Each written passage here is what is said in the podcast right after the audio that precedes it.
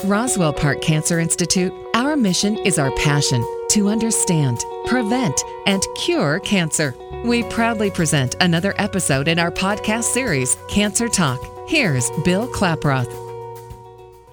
Mammograms have helped reduce breast cancer mortality in the U.S. by nearly 40% since 1990, yet there are women that skip this important checkup. Here to talk with us about the importance of getting a mammogram is Dr. Ermelinda Bonaccio of Roswell Park Cancer Institute.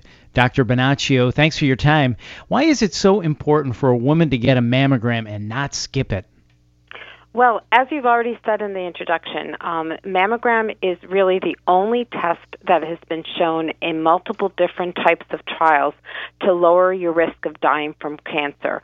Um, you know, that 40% decrease in mortality that you mentioned, some of that is due to improvement in treatments, but a large part of it is also due to early detection due to the more widespread use of mammograms and that early detection really is key. And that's the main reason because if if there is something going on there you want to find it early. That's yes, for sure. Yes exactly. We want to find it early. Um, not only are we more likely to prevent a death, but also a woman's more likely to be able to have less aggressive therapy, have a lumpectomy instead of mastectomy, maybe not need chemotherapy, depending on how early we find it.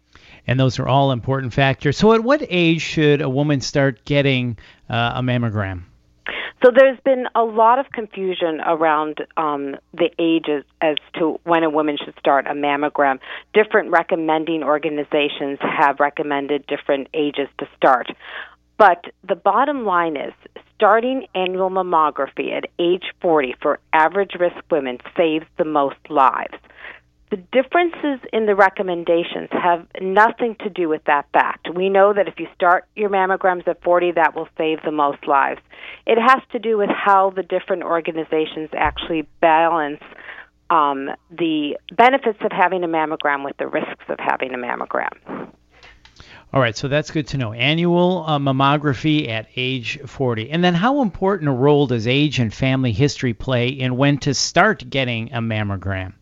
So that recommendation is for women who are at average risk. And um, the truth of the matter is, there's a lot of um, attention to family history, but most women who get breast cancer do not have a family history or any other significant risk factor for um, breast cancer.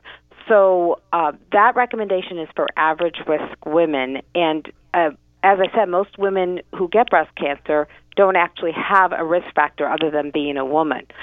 Um, there are situations, though, for women who have strong family histories of breast cancer, especially if those family members um, had breast cancer at a very young age, that we might start screening at a younger age.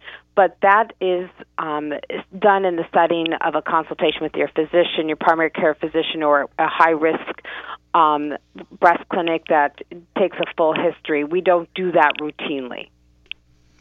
I think that's really important what you said there. Most women that get breast cancer don't have a family history. Yes. I think yes, that's really important to know. Yeah, it is important to know because I've had so many women tell me that they're not getting a mammogram because there isn't a family history. Um, you know, they're healthy, but it, that really shouldn't be a reason to get a mammogram, to not get a mammogram, excuse me. Mm-hmm. So you said annual mammography starts at age 44. Uh, somebody with with normal risk factors, and then how often should a woman get a mammogram after that? Is it yearly? Again, um, the yearly mammogram will save the most lives. Um, that you'll get the most benefit if you have a mammogram every year starting at age 40. The um, when they talk about having a mammogram every other year or starting at a later age. Um, th- those recommendations are based on um, balancing the benefit, which is lowering the more you know the risk of dying from breast cancer, with the risks. And the risks in mammography are um, mostly related to what we call false positive mammogram. Having a mammogram and needing either additional views or maybe an ultrasound or even less commonly a biopsy and then finding out you don't have cancer. So if you have a mammogram every year and the earlier you start having a mammogram, you're just more likely to have a false positive.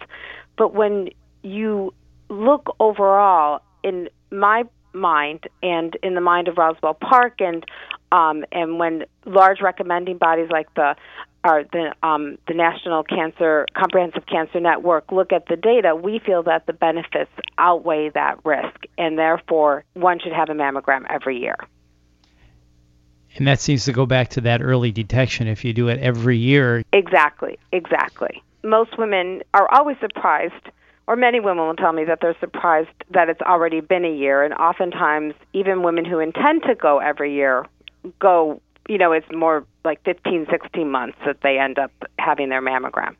Right. So the procedure itself how quick is it? Is it painful? What about the risk of radiation? What should a woman expect um, the mammograms have evolved so that they're very low dose. Um, the risk of radiation is not significant, especially at women age 40.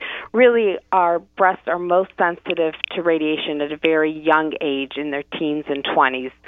Uh, as far as it's it's not typically painful. It's uncomfortable, but it's not typically painful, and it's usually very it's it's a very short test. So each image is a very short amount of time wearing compression, literally seconds.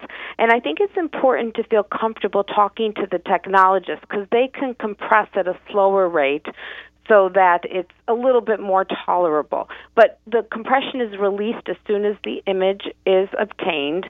And like I said, most women find it to be uncomfortable and not painful and very quick.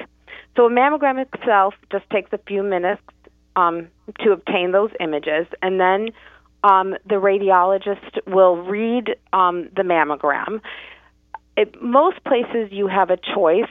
Um, if some places you get your four views and you leave, and in which case it only takes about 15 to 30 minutes to have a mammogram, and then they'll call you with your results and about 8 to 10 percent of women will have to come back for an additional image or like i said an ultrasound. There's a finding and we'll have to do imaging um, to, to further delineate it.